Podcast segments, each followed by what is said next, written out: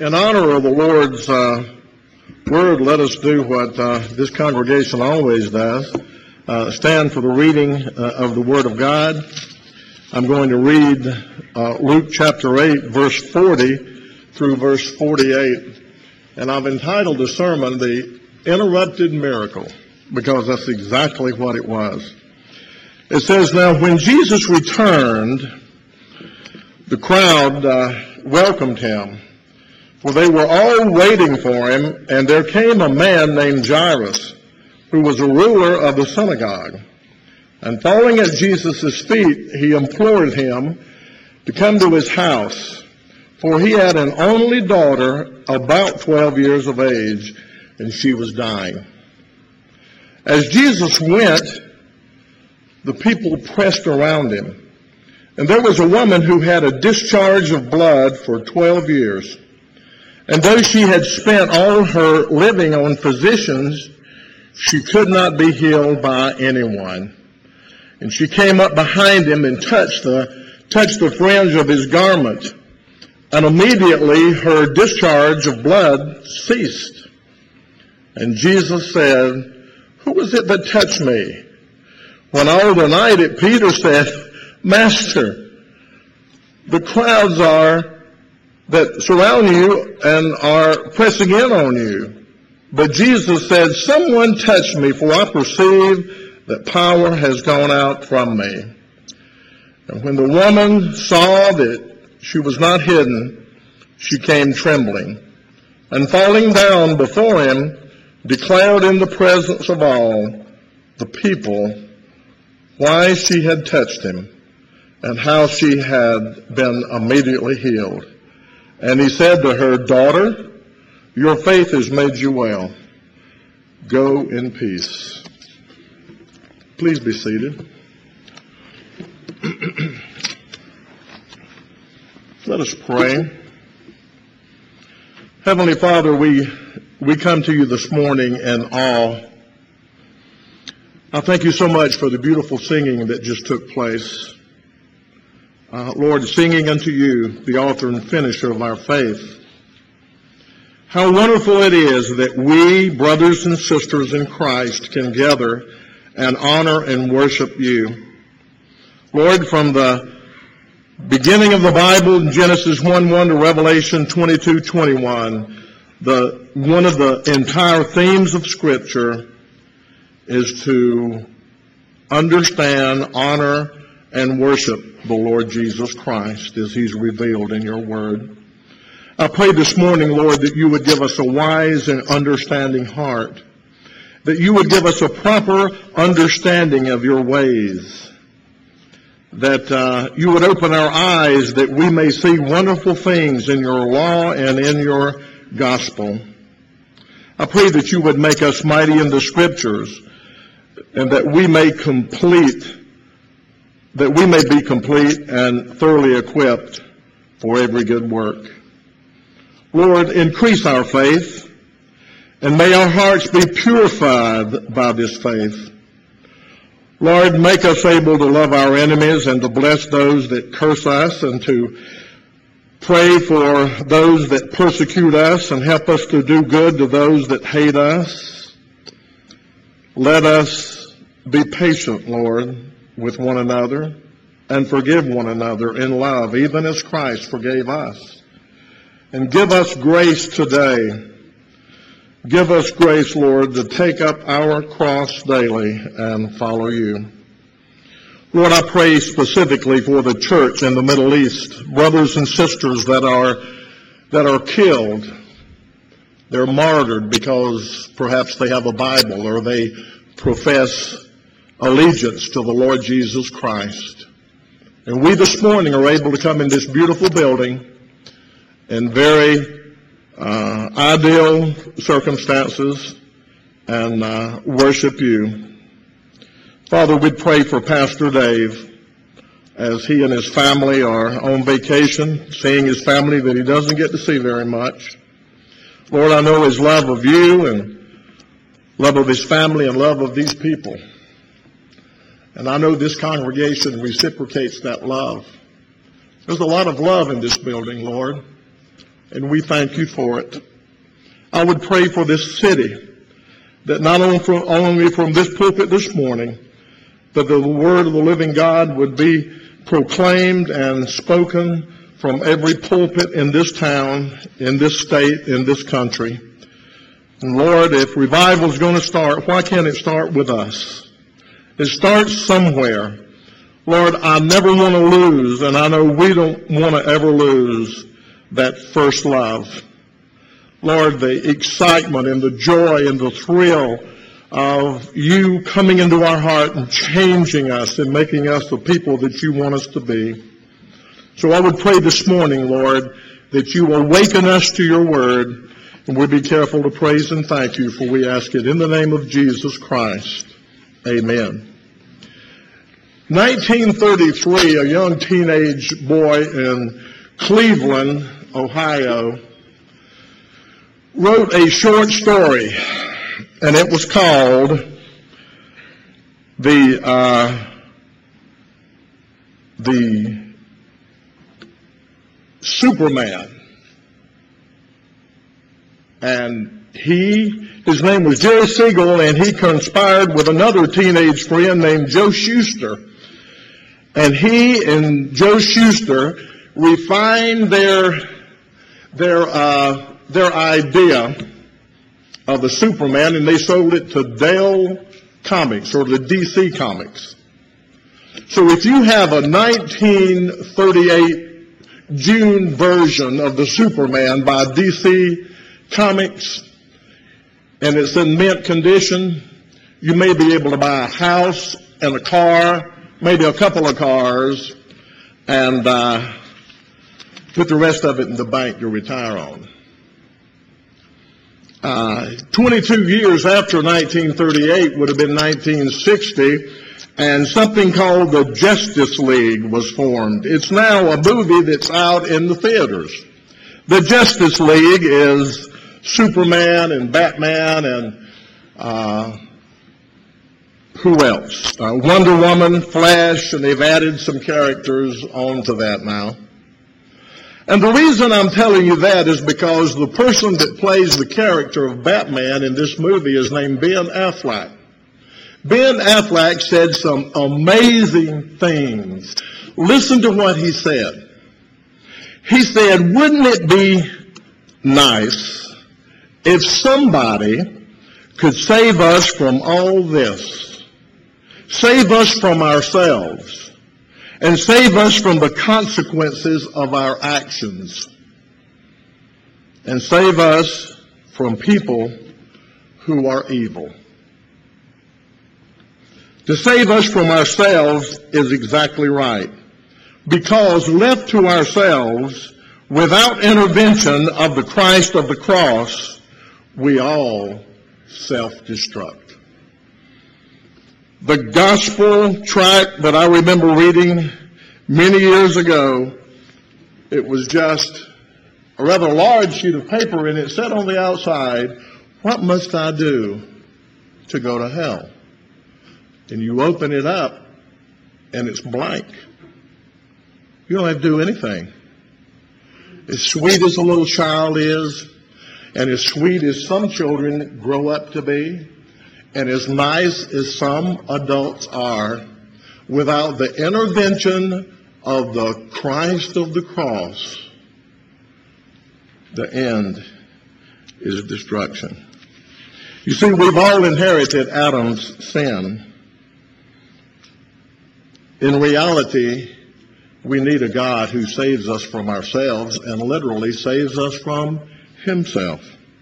Remove the Christ of the cross and we're all condemned to separation from God. You see, Jesus Christ is no imaginary hero that's dreamed up by a couple of teenagers. He's the most unique person that has ever lived. Only he can save us from ourselves and from the consequences of our own actions. It takes more than unbelief to see Jesus as only a good or moral man. Scripture tells us that Satan himself in 2 Corinthians chapter 4 tells us that he has blinded the eyes of unbelievers lest they see the truth of the gospel and believed. Aren't you glad? Aren't you appreciative? Aren't you thankful? I don't know the words that I can use in the English language to express the appreciation that you and I have to someone who shared that gospel with us. I can, I could list a half a dozen names off the top of my head of people that were hitting me with the gospel 43 years ago. I showed little to no interest. Little by little, God did his work. Aren't we faithful or aren't we glad that the Lord is faithful to be patient with us? What if he just gave us the gospel one time and we said no and he said, that's it, it's over. But he's patient and he works with us. Uh, I have no clue of Ben Affleck's spiritual condition, but he did ask some probing questions there, did he not? Every miracle and every parable that Jesus taught, and as it happened as he taught, is teaching us about ourselves. As we look at this parable in just a few minutes, or as we look at this miracle rather in a few minutes, I think we'll be able to see ourselves in it. You say, wait a minute, I don't have a, an issue like that, and I'm not a woman. No, the Lord's getting far beyond that. He's getting far beyond the physical. He's looking at a woman who is in great need. Let me tell you something. Every person that's ever been born on this planet is in great, great need. And God looks far beyond, as I said, the physical, and He looks at the spiritual. In these miracles and in the parables, we see much more of ourselves than oftentimes we want to admit. Jesus did things that only God could do.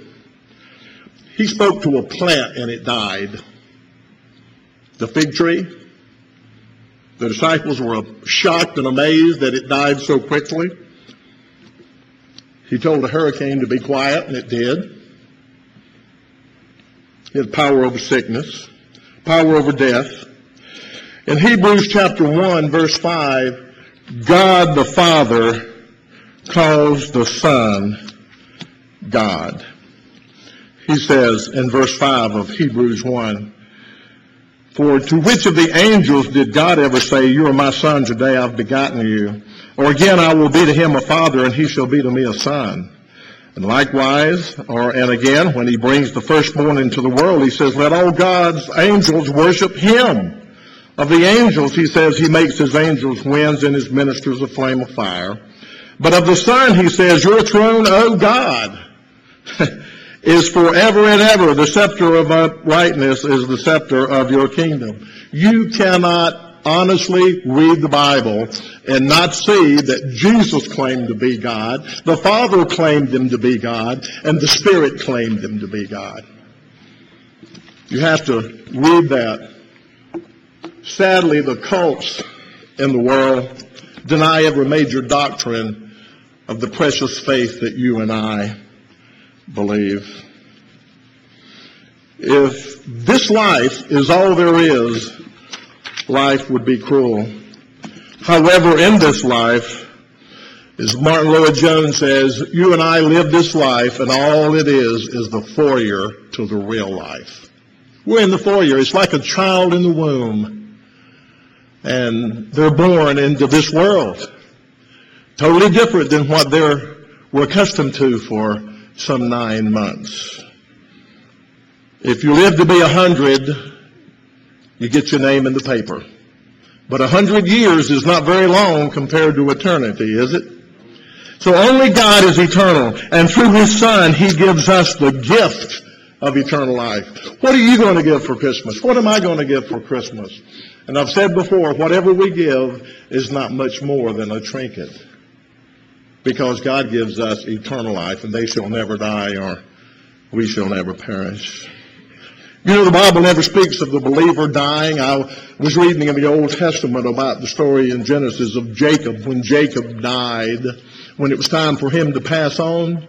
It says that he drew his feet up into the bed and was gathered with his people. Is that not the most beautiful description of death that you have ever heard? For the Christian, we're simply gathered with our people. Who on the planet would I rather be with this morning than you folks? Folks that have this same God that worked in your life and worked in your heart, He's working in mine, He's working in ours. And someday we will see these saints of the Bible, the saints of church history, the brothers and sisters in our own families and friends who have already passed on and go, we also will be gathered with our people. There's some 37 miracles recorded in the Bible. Jesus lived, the conservative scholar says, about 33 and a half years. Only three and a half years of those were ministry. Between 36 and 42 months, he walked the earth and performed miracles. Yet John 20, 25 tells us this. John says, Now there are also many other things that Jesus did. Were every one of them to be written, I suppose that the world itself could not contain the books that would be written. it tells us of 37 miracles, and the reality of it is he probably did 37 thousand miracles, but the Bible tells us that the world itself couldn't contain. William Hendriksen is a great commentator who's been with the Lord some time now, and he had a unique look at Scripture. Uh, and a wonderful look at Scripture. And he says, did you ever notice that how many times the Lord, in just a regular daily day for him, he was interrupted? Now, if you and I are interrupted, uh, we may lose our train of thought. But the Lord Jesus never looked at an interruption as interrupting a train of thought. He looked at it as a golden opportunity. Let me just share with you a few examples of when the Lord was interrupted.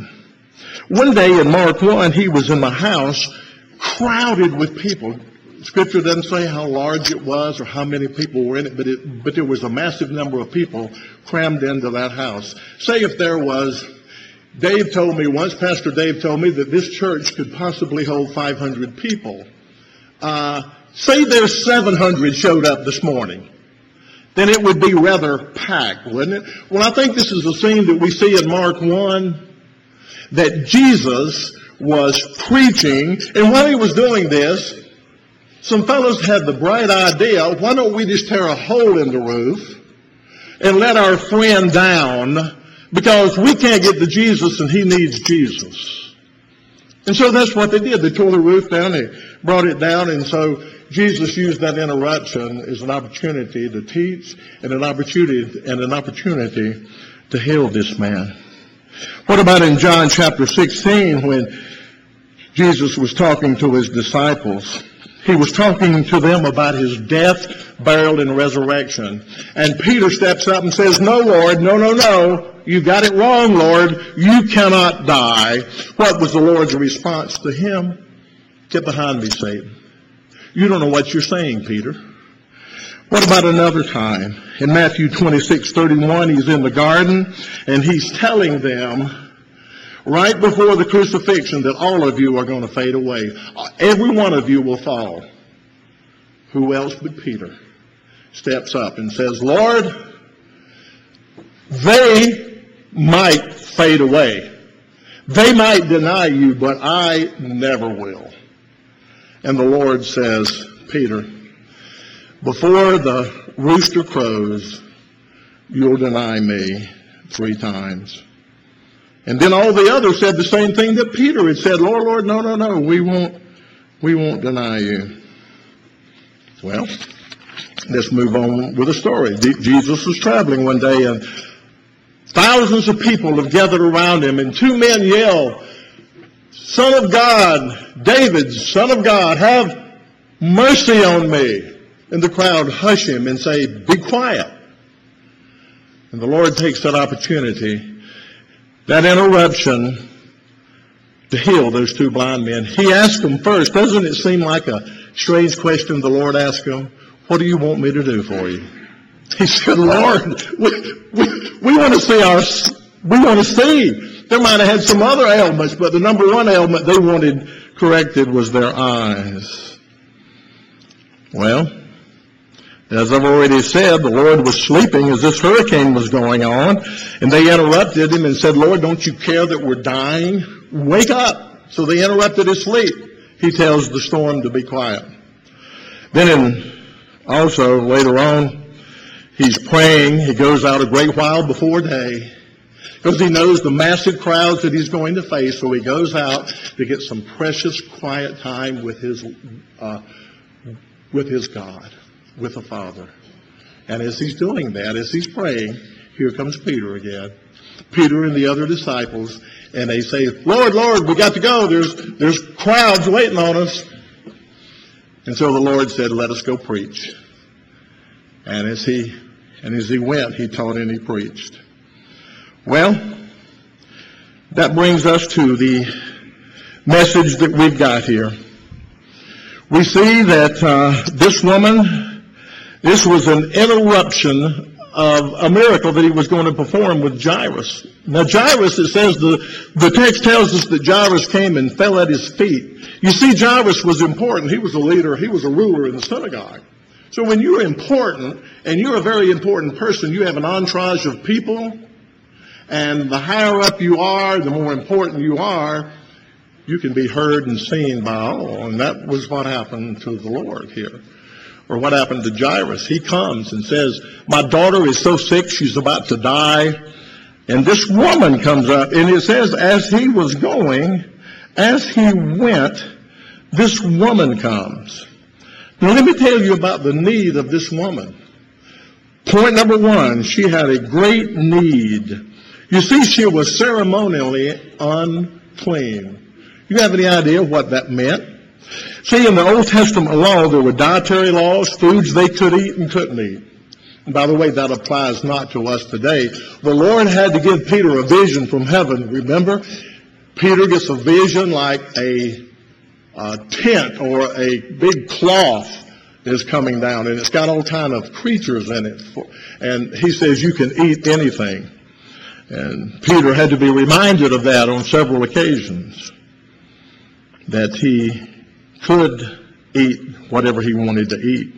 So there were dietary laws, moral laws, which never changed, and ceremonial laws. She was considered ceremonially unclean. She had a womanly issue. She had a discharge not for 12 days, not for 12 weeks, not for 12 months, for 12 years. I don't think the scripture can tell us the enormity, just reading in the English Bible here, the enormity of that ceremonial uncleanness that she had. Do you know what was involved with that? She could not go to the synagogue. She was not allowed in the synagogue because she was considered unclean. Anybody that touched her would have been unclean. She couldn't go to the uh, tabernacle or to the temple. She could not touch her husband or her children. You know the, the need of bonding a child, a little baby, a little infant, and you can't touch that child? Or they would become unclean. She could not touch them. She had to struggle in a very weakened state with this enormous crowd. Mark chapter 5, his, uh, his take on this passage in Luke says that she got progressively worse. In other words, the third year was worse than the second year, sixth year worse than the fifth, eighth year worse than the seventh. In other words, this thing wasn't stabilized. She's getting worse and worse and worse. She had this incredible need, and then she has spent one of the uh, gospel accounts tells us that she had spent all of her money, everything she had, had gone to doctors and she was getting worse, not getting better. She wasn't even getting stabilized. She's getting worse, and she's getting worse and worse. Three reasons I think the Lord did miracles. One was to increase the disciples' faith. If he just wanted to show his deity, he could have done that in a thousand different ways. He could have just said, human be born or horse be born, or he could have levitated in the sky, or anything to show that he was different than anybody else, but he didn't do that. He took opportunities where it hits people the hardest is when physical things go wrong, it gets our attention, does it not? Three reasons he did miracles was to increase the disciples' faith and because he had compassion on people. He looked at this woman that had this issue and she was just in dire straits. And he had compassion on her. Compassion is doing what's ever necessary to heal the hurts of other people. Physically, mentally, emotionally, however that might be. And to show that we have spiritual needs far beyond the physical needs. Well, she touched his garment. That's point number two. She had a need and she touched his garment. Rabbis wore robes with tassels on them. The fringe of the, the fringe of the garment. The Pharisees made their tassels three times bigger than any other rabbis because it would make them look spiritual and make them look holy. That's why they stood on the street corners and prayed. They wouldn't pray inside the assembly. They'd go on the street corners and lift their hands and pray in loud voices so everyone could hear them and see how holy they were. When it was time for the offering plate to pass, they would announce how much they had put into the plate. I have just put $500 in the plate. Is anybody that missed that? As a matter of fact, give me the microphone. Let me announce how much I put in. They wanted to be seen of men. But you know, our English translations don't get the, the, the full drift of what happened here. When it says that she reached out and touched him, the word touch means to grab or to clutch. If you have a small child and you're on a, the streets busy and that child steps out are you going to just touch your child's coat or are you going to grab it and clutch it and clutch him, clutch whatever it takes to pull him back from that danger that he doesn't even know he's facing? Well, that's the clutch that this woman made right here. Why did she do that? I think because I think we painted this uh, the picture already that she was desperate. There's nowhere else to turn. She's heard about this Christ. She's heard about the enormous crowds that follow him. She's heard of the healings, the blind, the dead that are raised. She's heard the miracles. Maybe he can help me. She's in dire straits. That's the condition that we're in when we really truly see ourselves, as the Lord said at the Sermon on the Mount when he said, blessed are the poor in spirit. When we see ourselves as spiritually bankrupt and there's no hope whatever, then we come to Christ. John Owen said, in the seed of every heart is the seed of every sin. Martyn Lloyd-Jones said, okay, you made a decision. You've turned over a new life. Exactly where does Jesus Christ fit into all this? Where does he fit into your decision? The demand is still the same as it was 2,000 years ago. In Luke 9.23, Jesus said, if anyone, he doesn't qualify it, are you an anyone? I'm an anyone, so are you.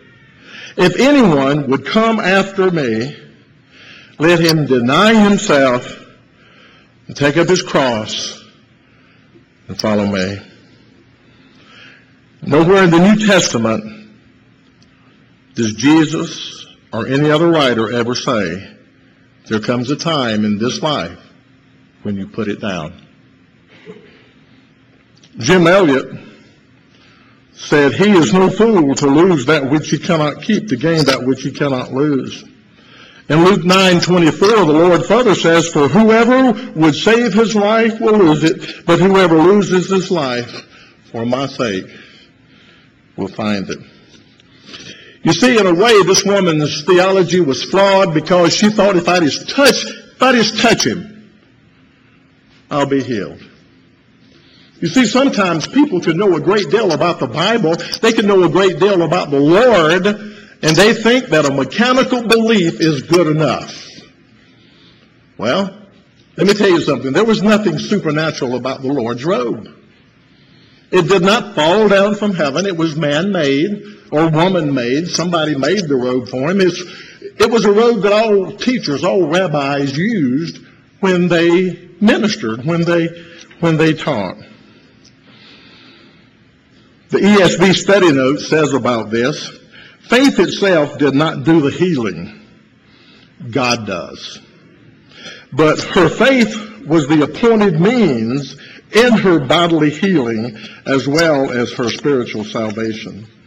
Ephesians says, For by grace you have been saved through faith. Faith is the means that he uses. Metal is a conduit of electricity, not electricity itself. Jesus would not allow her to have a second class healing. He, wanted no misunderstanding of the miracle. He didn't want her to have guilt. She knew that she had received the gift of grace. He didn't want her faith to go unnoticed. It wasn't the miracle so much as he wanted seen, but it was the faith of this woman that she had to be healed. 2,000 years removed, here I stand sharing with you the faith of this woman. 2,000 years later. And if the Lord tarries his coming another 2,000, someone will be reading the same story. But you don't just confine it to this. You confine it to, you're here this morning and you know Christ. Faith was used as a means to bring you to this same Lord, was it not? What was the result of touching his, touching his garment? Well, she was immediately healed. She instantly knew that she was healed. Let me ask you this. Do you have a splitting headache? I mean, a, a, a splitting headache so bad that you have to lie down and then you get up and that headache's not there? Do you know that it's gone? Yes, of course you know. Then this woman knew instantly that she was healed. After 12 long years, she had been healed. Mark 5:29 says this, and immediately the flow of blood dried up, and she felt in her body that she was healed at her, of her disease. Verse 30, and Jesus perceiving in himself. Now catch this, we get an insight of the God-man. What was going on in the God-man's life here? It says, and Jesus perceiving in himself that power had gone out from him, immediately turned around in the crowd and said, who touched me? Peter. Oh, wonderful Peter, once again, said, Lord, how can you even ask that question? Look at all the people around. Population of Rock Hill is ballpark 70,000. I don't know how many people are in churches this morning. I don't know how many people that are inside the churches have been touched by this same Lord spiritually. Dave spoke last Tuesday and said he was talking to some pastors, and this one pastor told him that 2% of his congregation may be Christians. 2% may be Christians. I know that's not a fact in this church because God has raised up a young man to preach and proclaim the truth. And you folks, and this wonderful congregation of you folks, have received that truth with gratitude and thankfulness. And God is doing a wonderful work in this church because of His Word. He wasn't asking for information here. He was asking a convicting question. He knew power had gone out of him we get a glimpse, I said, of the God man here. To quote the ESV note once again, probably some physical sensation in his body, not by merely being touched, but by being touched by someone who had faith that he could heal her. Every line, every word in here is for a reason. It's not just a filler. It's not just to fill up the pages. She came trembling. In the Septuagint, the Greek translation of the Hebrew Old Testament, it says that when God came down to give the law to Moses, that the uh, that Mount Sinai shook. It violently shook. That's what happened to this woman. Same word used here. This woman was visibly and viably shook when she realized who he was. She knows that he knows who she is. Among the thousands, you and I are no different. He knows his sheep. He knows your name. Remember he fed 20,000 people. 5,000, the scripture said, beside women and children, probably 20,000. We get to the cross, and how many is there? Only John the disciple and the women. By the time we get to the tomb and the third day, John has gone home. Only Mary is there. Mary Magdalene. And she mistook him for the gardener. And then what did the Lord say? He said, Mary. And as soon as he called her name, she recognized who he was.